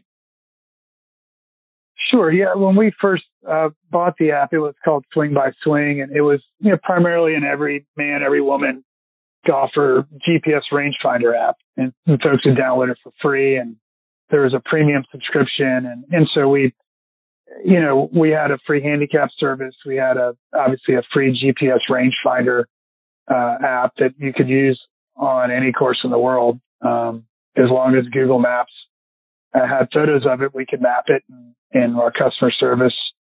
Uh, honestly, Chris, originally our, our user base uh, logged into our website for the first five, six, seven years of the company's existence and actually mapped the courses for us. And we would approve those changes. So it had a, kind of a Wikipedia-like um, course mapping process because the user base mapped their own courses and, and mapped the tee boxes and front, middle, back on the on the green. So it was a neat neat way to get, uh, you know, golfer certified mapping on the ground around the world. Um, but as we, you know, we wanted to do more. We wanted to be a one-stop shop for golfers. Obviously, we wanted to provide folks with a, with a digital caddy service. Obviously, playing with a caddy on the golf course is a huge advantage for any golfer. And obviously, that's something that, you know, 90% of golfers don't get the opportunity to, to do it's expensive. It's rare to have a caddy program at your club. So how do we give golfers an affordable, uh, you know, caddy app to use on the golf course, whether it's as simple as, you know, tracking your score in a couple of simple stats, uh, to, like you mentioned before, uh, distances to hazards and greens, uh, plays like distance, wind speed, elevation, um, you know, things that, you know, theoretically a caddy would tell you if, he or she were with you on the golf course. Uh, club recommendations, you can track shots. Uh, and then so we, you know, we felt as we redesigned the app and focused on the visual caddy features, we also thought, oh, what would, you know, there's more to that. Obviously, there's a game improvement side off the course. And so we started partnering with top 100 coaches around the world and they contributed content. Started with you know a good friend and first client Gary Gilchrist, um, kind of authored our first several hundred videos in our drills library. But we wanted to give golfers in any time, anywhere, uh, you know, categorized library of drills and videos that they could pull up. You know, theoretically, you could pull it up on the course and watch a tipper drill before you hit a shot. Um, it's that quick. Where obviously you can watch video in, in the evenings after the round or anytime, anywhere. Um, so we added that feature next, and then third, we wanted to invest more in in the statistics piece and the on course on course performance piece. And we believe that you know playing lesson with a teacher is probably the most valuable lesson you can get as a golfer, in my opinion, at least as an amateur golfer. Uh, obviously, they're time consuming, they're expensive, they're they're fairly rare. You've got to book at least a two hour block with a teacher for a nine hole playing lesson or, or maybe longer for 18, obviously. And so what would be a proxy for that? The idea is that, you know, I, I started to read up on strokes gain data and, and reading uh, publications by, you know, experts like Peter Sanders, who was one of the original stroke gain experts in the world, or Mark Broadie, obviously, that people know with his affiliation with ShotLink and PGA Tour and other folks, um, Scott Fawcett, a decade, and, and um, felt like, hey, you know, we wanted to get into the space, and, and I tried pretty much every stroke gain platform out there, but found them a little bit tedious and time consuming for the average uh, amateur golfer that might have a spouse and, and a family and not, you know, do this for a living. So we, we wanted to build something that was easy to use. So I think, I think we built the easiest to use strokes gain platform in the world. We partnered with Peter Sanders, who's one of the original strokes gain experts in the country and, um, started a company called Shot by Shot. So he helped us build our platform and, uh, really excited about that. We've, we've signed,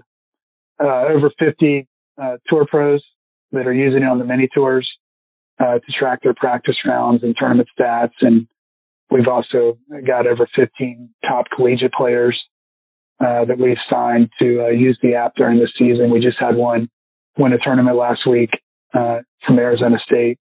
So, you know, we're trying to, uh, you know, our goal is to be not only the every man, every woman golfer app, but also be, uh, you know, a very valuable to, tool for the elite golfer too.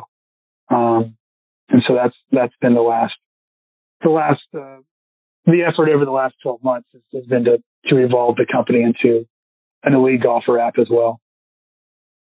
So Charles, talk about that strokes gain statistics because that's very interesting to me. Who are we gaining yeah. strokes on in that analysis? Yeah. So, you know, typically, right, you see strokes gain statistics being used on the PGA Tour. Um, they have that the shot ShotLink system with hundreds of, uh, you know, volunteers that, and not to mention lasers and cameras that track every shot from every lie, uh, you know, what the distance of the shot was, uh, what the lie of the shot was and the outcome of the shot. Um, so the tour does that and obviously they share that data publicly and they share it on telecast on CBS and Golf Channel and NBC. Um, and it's, it, you know, obviously that's captured in a in a finite ecosystem, right? You have a four day tournament with a set number of players that are playing the same course with the same conditions from the same tee boxes. So, you know, you're, you're, you're able to very accurately, uh, compare and contrast, uh, you know, a PGA tour player's, uh, shots from each part of the game, driving, approach shot, short game and putting, uh, versus the, the set of competitors and who, who quote unquote gained or lost strokes relative to the field um, you know, who, who drove the ball further and straighter, uh, resulting in, you know, uh, easier, uh, lies and approach distances and who ball struck the best, right? Who hit the ball first on the green in regulation and obviously secondarily proximity to the hole. Did you hit the ball closer to the hole? Um, and then how do you putt it, right? How you one putted from certain distances, obviously over eight feet. Even the, the PGA tour player starts to dip below 50% probability of making that putt. And so that's a very finite system. In our system, Chris, right, we, obviously we're not all playing in, in, one giant tournament together. So we've collected data over the years, uh, from golfers of all different handicaps, from what we call the Tour Pro, which is a plus four to plus six handicap group, all the way up to a 30 handicap, you know, beginner, a very, uh, very below average golfer, right? Um, and so based on your handicap, your current handicap and, and what you want your handicap to be. So if you're a 10 handicap, we recommend that you choose a target handicap range that includes 10 or that it's directly below 10. So it gives you some realistic goals on what to do next. And so you get to compare your data across hundreds, you know, tens or hundreds of thousands of rounds from that target handicap group or stats across driving, you know, how many fairways they miss, uh, that target handicap group group misses on how many fairways they miss per 18 holes and how bad are their misses, right? Do they result in good opportunities to hit the green in regulation, bad opportunities, recovery shots or punch out shots? Do they result in penalty shots, hit the ball into a hazard, or you hit the ball out of bounds lost? And so, um, same thing with approach shots, right? We compare them by ranges of 25 yards and you're looking at whether you hit the right green in regulation, whether you hit the ball close or far from the hole. Um, same with chipping and pitching. You know, are you hitting the, are you chipping or pitching within 50 yards? Are you hitting the green at all? Right? Is step one. And step two, how close are you hitting, uh, the ball, uh, to the hole? And are you, are you up and downing? Same thing with greenside bunkers and obviously putting. We look at one putts and distances. We look at three putts. Those are the two metrics that drive strokes gained putting. Um, so we, you know, we compare to target handicap groups and, and, you know, tens of thousands of rounds from each group get compared to your data and we actually give you a handicap per part of your game. So Chris plays around and, um, you know, Chris, you can use the app on the course. Uh, you can pull it out of your pocket or uh, enter the stats after each hole. It takes, you know, five, six seconds per hole. Or, you, you know, in the clubhouse after the round, um, you have to remember some, you know, some ballpark numbers uh, your distance of your first putt, you know, how far your approach shot was, quality of your drive, but uh, something you can go through the round in, in three, four minutes after the round and spits out a very clear, concise number one game improvement priority, where you lost the most strokes relative to your target handicap group and where you should focus your game improvement efforts, you know, from the, from the results of that round. So it gives you a tip or a drill, uh, a video drill, focused around that that uh, game improvement priority. And then you you know you can dig deeper into that category as well in our drills library. But it it's uh it's something you can do every round, Chris. It's something you can do once a week, once a month. It's kind of a check in on on where you are. Um, you know, people obviously our tour players use it for every round. Uh, we have amateurs that use it for every round. We have amateurs that use it once every you know every once in a while to kind of get a statistical check in on where their game is. And, you know, sometimes you come up the golf course and based on your own personal biases or based on what you consciously or subconsciously chose to remember, you know, you may have a very uh, inaccurate recollection of what you did well or what you did poorly. Um, and so I think this gives you some real objective data and some real realistic goals around what you should be doing uh, to reach your target handicap level. So we're, we're pretty excited about it. And Charles, talk about the club recommendation piece. You, you mentioned that a little bit ago, but how does the app eventually help us by suggesting you need to hit a six iron here? Yeah. So you can, you know, if you know your distances, um, of each club, you can enter those in the beginning. Uh, when you set up your app profile, you can actually enter your, your data. We ask that you enter, I think uh, we ask for your seven iron distance and then we kind of deduce the rest of your clubs from that and you can go in there and adjust your distances uh, per club. So it gives it gives the app a baseline on what to suggest. Then obviously, you know, based on an algorithm that, that looks at elevation and looks at wind speed and wind direction, um, you know, recommends what club you should hit, just like a caddy next to you, um, where you're, you know, you're hitting a, you got a 150 yard par three downhill but maybe the wind's in your face and, you know, the recommendation to play at, you know, 145 instead of 155. Um, and so, you know, it, looks at what you hit your club based on what you put in there, or you can also track your shots and that will, you know, collect an average per, uh, per distance, Chris. And so that will override the averages. So that will override your inputs. And if you want to continue to track your shots on the course, that data will will end up um, aggregating in your club distance section of the app, and, and so it will use whatever the latest and greatest data that you put in there um, to, to calculate club recommendations. So it, it tries to replicate the, the caddy player experience when, when choosing clubs and uh, what distance to hit and what club to use. Charles, with golf being one of the few things that actually has grown over the last couple of years during the pandemic, how has that impacted Swing U's business? Yeah, you know, it feels horrible to say, but you know, we've benefited from COVID like most. Um, you know, obviously there was a period of time, you know, March, April, May, where he had, you know, over half of golf courses in the U.S. closed back in 2020, and folks were pretty concerned about what the future was going to be. But uh, I think the golf industry on a state by state level did a heck of a job. State golf associations did a heck of a job, um, you know, allowing golf to reopen in, in a, you know, a CDC compliant way. And folks got out there and really, you know, golf won by default, right? There wasn't a whole lot to do besides going on a run, um, which ain't, ain't too fun in my opinion. Um, and then folks could get out there and, and walk, right? Uh, could walk safely and people using push carts. I mean, it was, the United States kind of turned into Europe, right? For about a year, uh, without power cards or, or at least, you know, having single power cards. And so I, I think the golf industry just did a heck of a job of taking, you know, uh, making, uh, you know, lemonade out of lemons there, right? And, and allowing golfers through some, some adjustments, you know, no bunker rakes and, um, you know, the, the sponge inserts or the capped inserts on the, on the golf holes and not touching flag sticks and all that good stuff. Um, so, you know, obviously folks were downloading apps. We had a lot of people that, you know, typically wouldn't download a golf app. We're, we're downloading a golf app, right? And a lot of those folks we're learning, Chris, this year, obviously being year two of the pandemic, you know, a lot of those folks weren't serious golfers, unfortunately, and, and aren't going to necessarily stick with the game and, and, maybe might go back to whatever their routine was, uh, pre-pandemic. But, you know, I think golf is going to benefit from a good slug of golfers that, you know, got back into it and are going to stick with it and got the bug again. So, um, you know, we benefited. We saw you know, we saw almost a doubling of the business over 2020, 2021. So, you know, we, we, we benefited from it and I'm hoping we can continue to ride that momentum.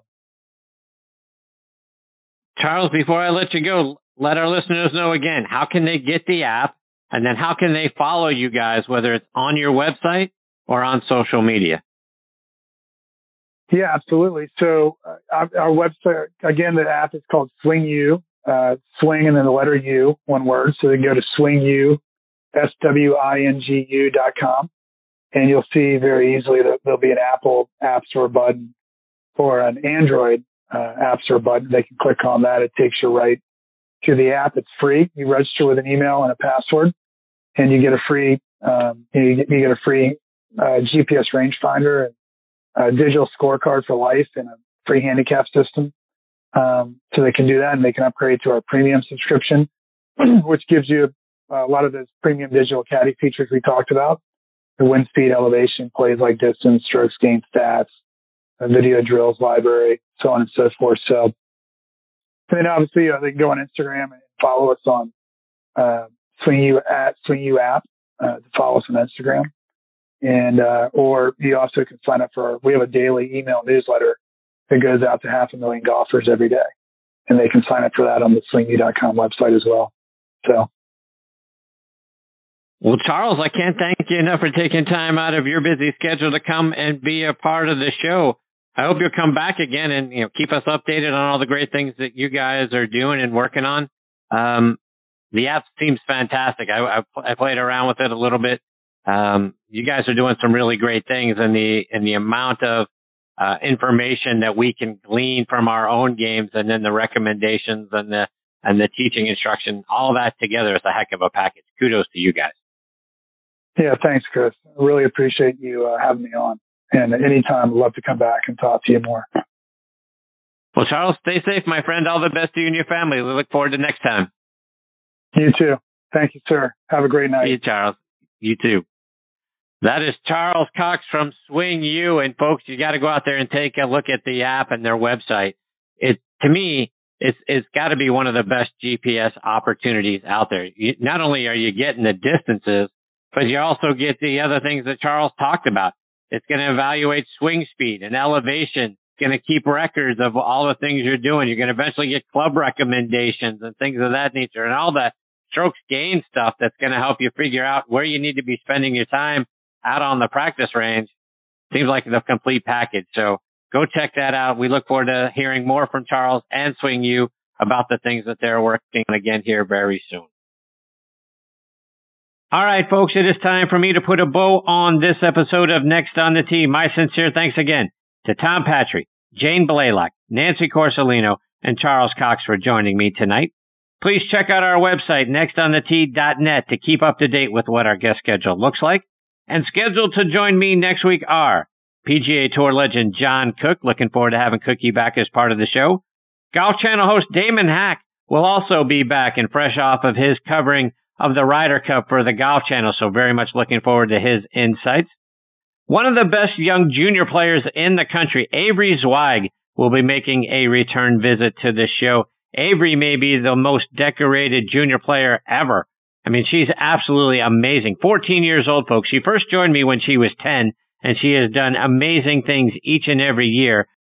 I think she's played in now six USGA events, and I believe in the Women's Open, she missed qualifying for that event by one stroke. So very much looking forward to having Avery back. She joined me originally when she was 10 years old. So uh, excited to have her back as part of the show next week. And also excited to have Wayne Tulsky making his next on the tee debut next week. Wayne has been out traveling the country and playing courses we'd all die to go play on. So very much looking forward to him sharing stories from his travels when he's a part of the show next week as well. So it's going to be a great one. I hope you'll come back and be a part of the show with us. His travels when he's a part of the show next week. So it's going to be a great one. I hope you'll come back and be a part of it with us. You can stream this show as a podcast on a number of great sites like Apple Podcasts, Google Podcasts, Amazon Music, Spotify, Pandora, iHeartRadio.